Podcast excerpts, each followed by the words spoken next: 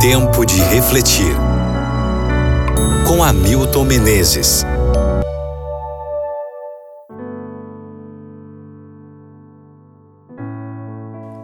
Provérbios capítulo treze, versículo onze.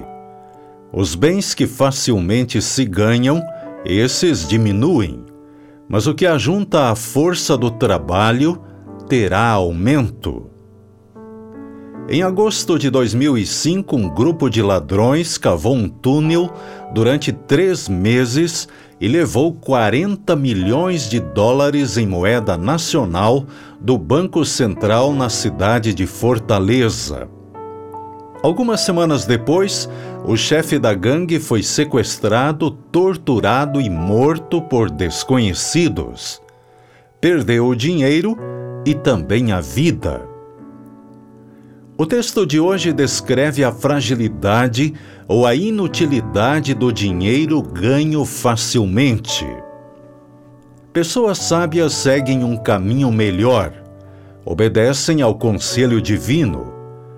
O conselho de Deus hoje, na Nova Versão Internacional da Bíblia, diz: o dinheiro ganho com desonestidade diminuirá, mas quem o ajunta aos poucos terá cada vez mais.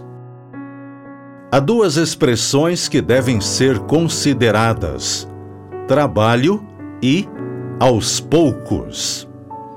O trabalho é um dos poucos caminhos honestos para conseguir dinheiro.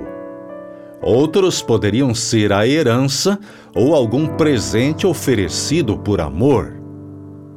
Peça a Deus força, saúde, iniciativa, diligência e laboriosidade. O resultado disso será o dinheiro.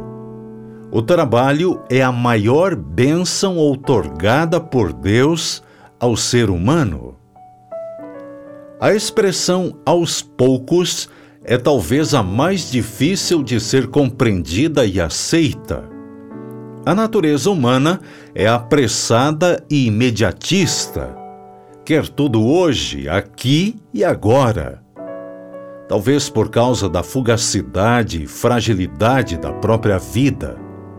Quem sabe pela ansiedade atrelada ao desejo de realização imediata. Não importa. A realidade é que não temos paciência para esperar. A expressão aos poucos não se encaixa na vertiginosa maneira de ver a vida.